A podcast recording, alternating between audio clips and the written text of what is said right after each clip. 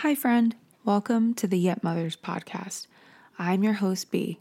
Double grilled up and definitely have a slight change to my speech pattern as I get used to my new set of braces. Today, we are going to be discussing a topic near but definitely not dear to my body polycystic ovarian syndrome, or PCOS. Before we get started, I just want to be as transparent as possible. I am not a medical professional by any means. I do not work in the medical field or claim to be any sort of expert. I am just sharing the information I have accumulated by way of my own research, and this is not intended to give any medical advice or anything of that nature. With that being said, PCOS is believed to affect about 6 to 12% or 1 in 10 US women of childbearing age. Don't ask me what that age group is because I cannot tell you, and it would probably make most of us uncomfortable. I am sure it's associated with puberty and onset menstrual cycle, which is on average about 12 years old.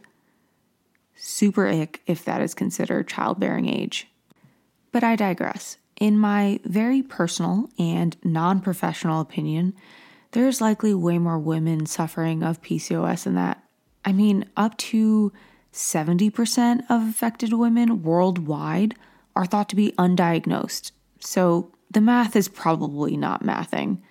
And as my other 90s sisters know, we were all basically given birth control for any and all cycle issues with zero to minimal tests done, only to be diagnosed with PCOS in our 20s or 30s. I know I wasn't diagnosed until my 30s, well into my conception journey. Before we get into what PCOS is, let's discuss the menstrual cycle, which is a series of processes reliant on the correct type and amount of hormones based on the cycle's phase. The menstrual cycle is a delicate dance of sorts between the brain and the reproductive organs. During your period, all cycle related hormones, such as luteinizing hormone, LH, follicle stimulating hormone, FSH, progesterone or PDG, and estrogen or E3G, are low. In the days following, known as the follicular phase, the hypothalamus releases gonadotropin releasing hormone, GnRH which kicks the pituitary gland into gear to produce FSH, which does what? You named it, stimulates the follicles on one of the ovaries to grow and mature. In theory, only one grows to full maturity and is known as the dominant follicle. As this follicle matures, estrogen is produced and rises. This rise initiates the building of the endometrium or uterine lining. After some time, the increase in estrogen informs the pituitary gland to surge LH. The ladies with the bulk box of OPKs in their bathrooms should know exactly what LH is because that is what you're testing for the surge. About 24 to 36 hours before ovulation, LH surges, which causes the now mature follicle to burst and release an egg initiating the beginning of the luteal phase. Once released, the egg starts its adventure into the fallopian tube, while the now empty follicle forms what is known as the corpus luteum. This is what is responsible for progesterone production. The increase of progesterone helps thicken that previously built up uterine lining to provide a nice plush living space for the implantation of a fertilized egg. If fertilization and implantation happens, yay, you're pregnant. If fertilization or implantation does not occur, the corpus luteum breaks down and progesterone production drops, causing the shedding of the uterine lining or the period, and the cycle begins all over again. The cycle, production, and subsequent release of these hormones can look very different in the body of someone diagnosed with PCOS, such as myself. PCOS is a result of hormone dysfunction or imbalance. According to the Rotterdam criteria, a guideline for PCOS diagnosis, the criterions for having PCOS include anovulation, high androgens like testosterone, and ovarian cysts. If you are displaying two of the three symptoms, congratulations, you'll likely be diagnosed with PCOS. And since the first two symptoms are a bit easier to observe, you'll likely be diagnosed without having an ultrasound done. These symptoms can be observed through irregular cycles, excessive body hair growth, acne, thinning hair, infertility, skin tags, and weight gain. That is not an all encompassing list, and every case is absolutely different. My symptoms include irregular cycles, a touch of hirsutism, occasional acne, cystic ovaries, and infertility. However, a friend of mine has perfectly regular cycles but deals with more severe hirsutism, has had multiple pregnancy losses, and struggles with weight gain and loss. Due to the various ways these symptoms can show, there is times when someone is diagnosed with PCOS, but in reality some other underlying condition is causing these symptoms. So, if the cause of PCOS is a hormone imbalance, why is it called polycystic ovarian syndrome? Well, because of the growths or cysts sometimes observed on the ovaries. But did you know these cysts are not traditional cysts? They are follicles on the ovaries that should have matured and burst to release an egg, but typically do not. Women with PCOS can have a high anti Müllerian hormone, AMH, which is used to measure the ovarian reserve. Some women diagnosed with PCOS will have higher AMH levels. Higher AMH generally means higher ovarian reserve or more eggs, which you'd think is a positive thing, but that isn't necessarily true.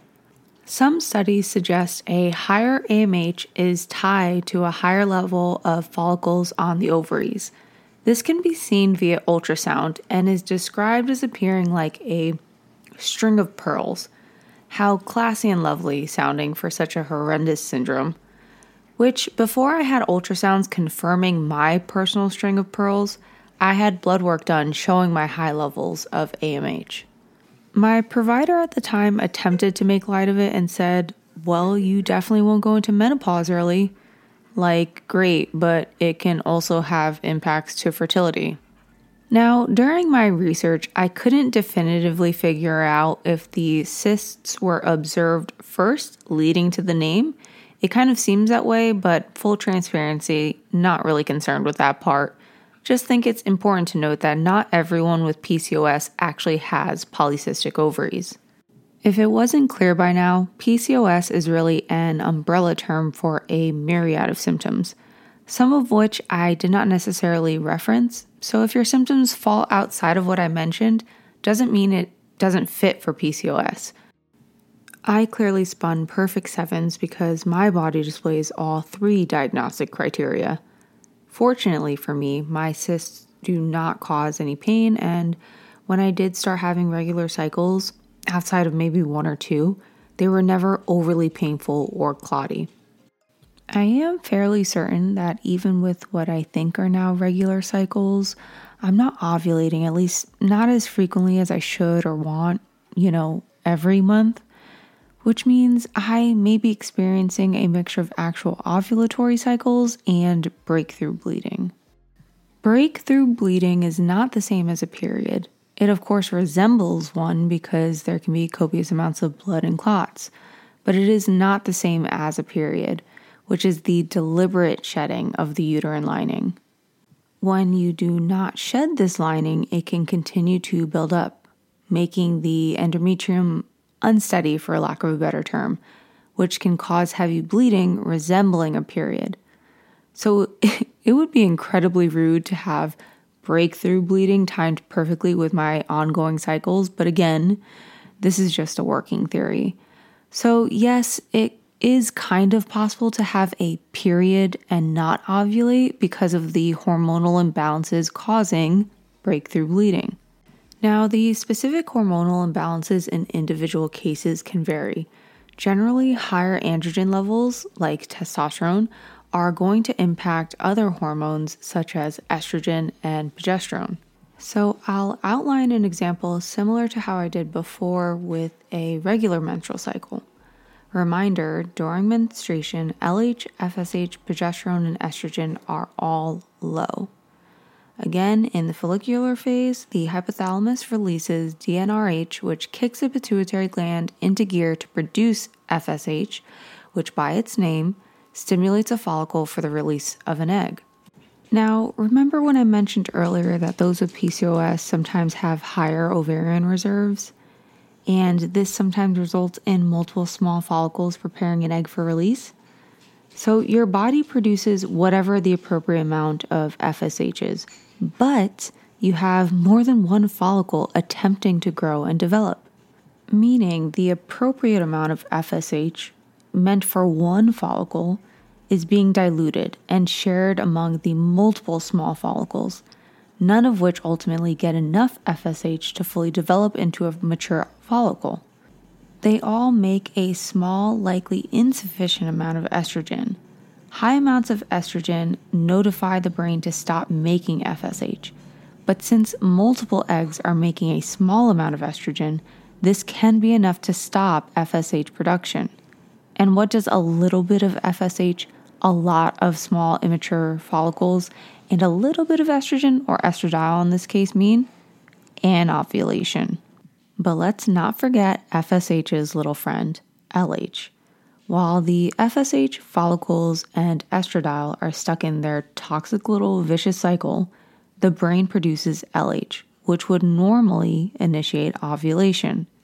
But because the follicles are not mature to release an egg, LH causes the ovary to produce testosterone. Without ovulation, testosterone can continue to be produced. High testosterone can cause insulin resistance, hence, why PCOS is sometimes referred to as diabetes of the ovaries. High testosterone can also cause other metabolic issues, such as heart disease or type 2 diabetes. So, if high testosterone can cause metabolic issues, does that mean you have to have weight issues to be diagnosed with PCOS? Not necessarily. Yes, there are women who would be considered overweight by medical standards who have PCOS, but there are also plenty who do not. There are also people like myself who do not fit into that category and have been diagnosed with PCOS. Personally, although my weight has fluctuated over the years, that has been more from inconsistency working out and dietary choices more than anything. I generally lose weight fairly easily. I do, however, show signs of insulin resistance, which is why keto worked for my body. Although I am no longer eating strictly keto, I do try to make sure my carbs are complex and serve as nourishment for my body compared to any simple carb usually found in processed and unnatural sugar injected foods. That being said, why some women who may be overweight and have PCOS find some relief after losing a bit of weight is because fat cells also produce estrogen. So now you have more estrogen, but the same amount of FSH potentially across the multiple small follicles. So losing weight may reduce the amount of estrogen being produced. These cases seem to be more related to estrogen dominant cases of PCOS because remember, it is a hormone imbalance. Although typically associated with androgen hormones such as testosterone, every case is different. But back to the main hormonal outline. So, if there isn't enough FSH because there are too many follicles, these small amounts of estrogen are inhibiting additional FSH production, and LH is now telling the ovaries to produce more testosterone. Well, you have the perfect anovulation storm. And guess what is not being produced because of that? Progesterone. Because remember, a follicle needs to rupture to release an egg, then turn into a corpus luteum to produce progesterone. So, although estrogen initiates growth of the uterine lining, no progesterone means the uterine lining isn't getting nice and fluffy in expectation of a baby.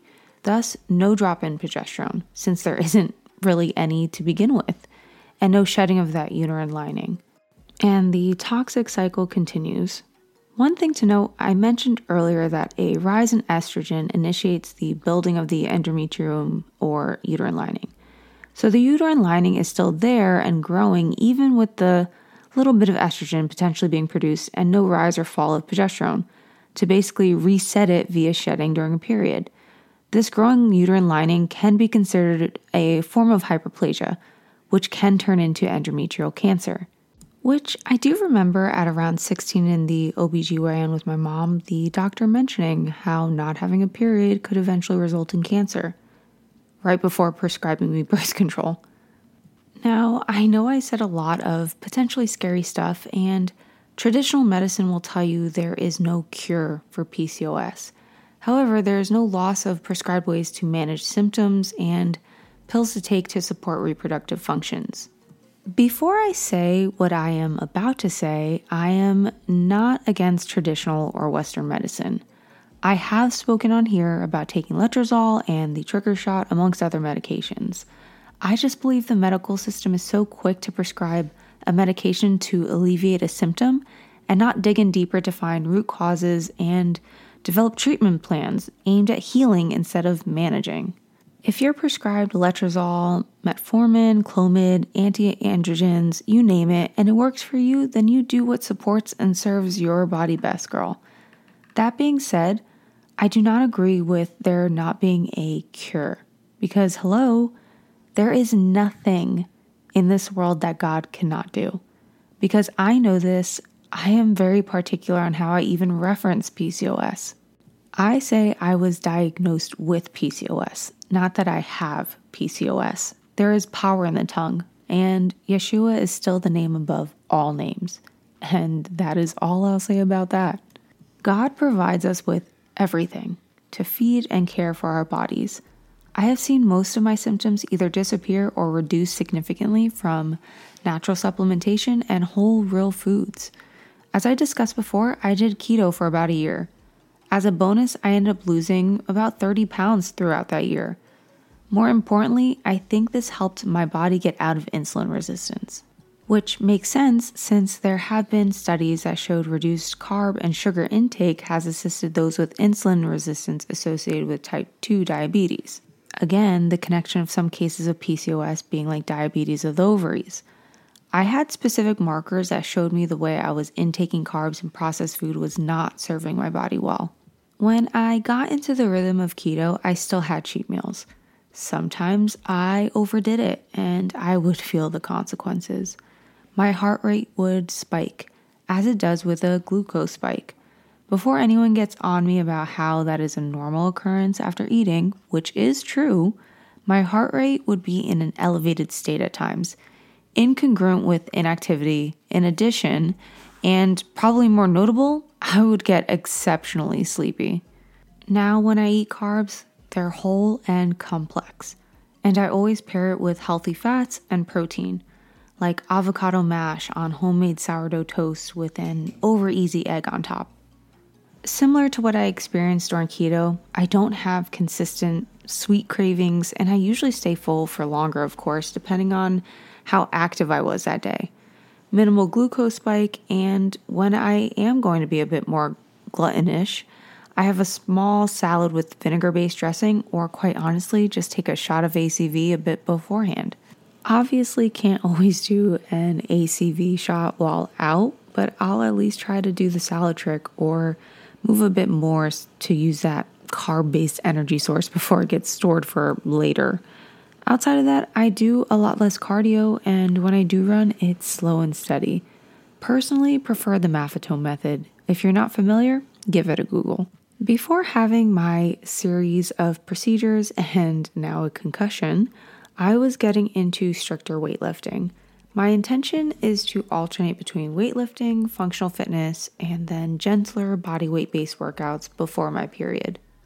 In addition to this, I take a gambit of vitamins and supplements. I'm currently taking Fullwell's Fertility Trio, which greatly reduce the amount of single supplements I normally take. If you don't know, the trio includes a prenatal, fish oil specific for women, and a fertility booster. I also take myo and D-chiroinositol in powdered form, which I've mentioned previously.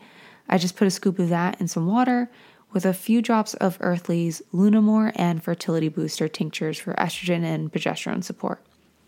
After DJ's heart attack, we both started taking hawthorn, bromelain, nattokinase, and turmeric, all for heart health and to assist with any inflammation. I am about to start incorporating bergamot to see if it helps with my cholesterol, another possible symptom or side effect of PCOS. Now, I know that sounds like a lot. It kind of is, but between my husband, you know, having a heart attack, my PCOS, our infertility, anything that can better posture my body for peak health, I'm willing to try. I also always try to find the cleanest versions of the supplements I take so they are legitimately sourced and usually have minimal to no fillers or unnecessary ingredients. And ingredients of my supplementation have been studied to improve one or multiple of the symptoms I experience. Now, what works for me may not work for the next PCOS diagnosed girly, which is why I would encourage you to do your own research. Read the studies. Ask your doctor all the questions or request a second opinion. Demand all the labs and procedures you can. It is your health and you are your own advocate. I have literally shown up to doctor's appointments with receipts of studies on things I've asked about. I've had some providers admit they didn't know and would need to do research, which personally I prefer that over the alternative, which I've also experienced. A provider has said there was not a lot known regarding a supplement that there is an overabundance of research on. Like, just say you don't know and move on. I rather a provider say they don't know than try to tell me a lie to cover their lack of knowledge. And also, don't assume that because someone isn't a medical professional, they might not have relevant information. Like I said, read the studies yourself. I'm gonna need some of you to put the same energy you put into stalking your ex or your best friend from third grade on socials into searching and reading studies and watching videos to better support your body. We love a well informed queen. So, what have we learned today? PCOS is an umbrella term for a number of symptoms associated with hormone imbalance. This is typically diagnosed when a woman displays two of three symptoms anovulation, high androgen levels, and or ovarian cysts. The hormonal dysfunction that causes these things can show in irregular periods, excessive body or facial hair, acne, weight issues, and infertility. Some cases are easily managed by dietary and lifestyle changes. Some need significantly more, including long term prescription medication. Being diagnosed with PCOS can be simultaneously scary and validating because although you don't want anything to be wrong, you live every day knowing there is something wrong, even when doctors claimed that there wasn't, even when all your labs show up normal.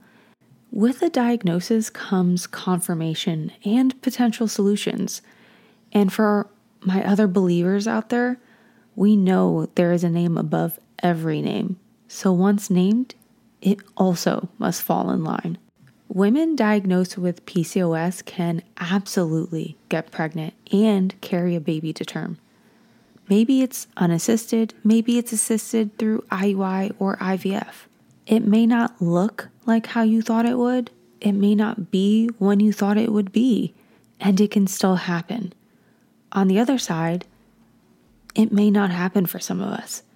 And even through that, even when it doesn't make sense, I promise you, God is still good. And before someone out there, unprompted, tells us we can always adopt or foster, we are very much aware of the options out there. But we may not be at that point in our journey. At least DJ and I aren't. Besides the fact that adoption is expensive, and some may not be able to afford adoption or be in a situation suitable for fostering or we simply may not be called to that. Especially when it comes to adopting or fostering, it takes a very specific heart and grace to be an adoptive or foster parent. And those that do it and do it well are a blessing. I remember about a year or so ago while attending a Bible study, I was given a word that I would be a mother of mothers. which is funny because I was typically referred to as the mom of my friends group, always making sure they were all safe and not going on any wayward adventures. If that is what God has in store for me, I so look forward to it, even if it means not having any beautiful littles knit into my own womb. And I think that gives me the biggest piece of validation I could ever hope to find that I really am at peace in my journey.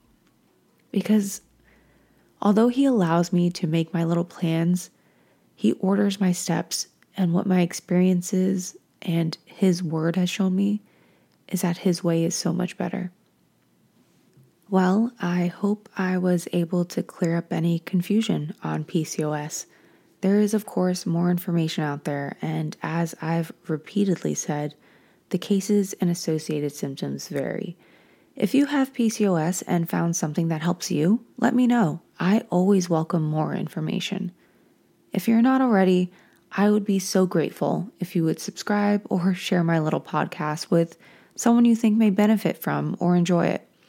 And if you've been with me for the past whopping three episodes, I would be elated if you would leave me a review. And again, you can find me and contact me on Instagram at YetMothers. Until next time, be safe, be good. Bye.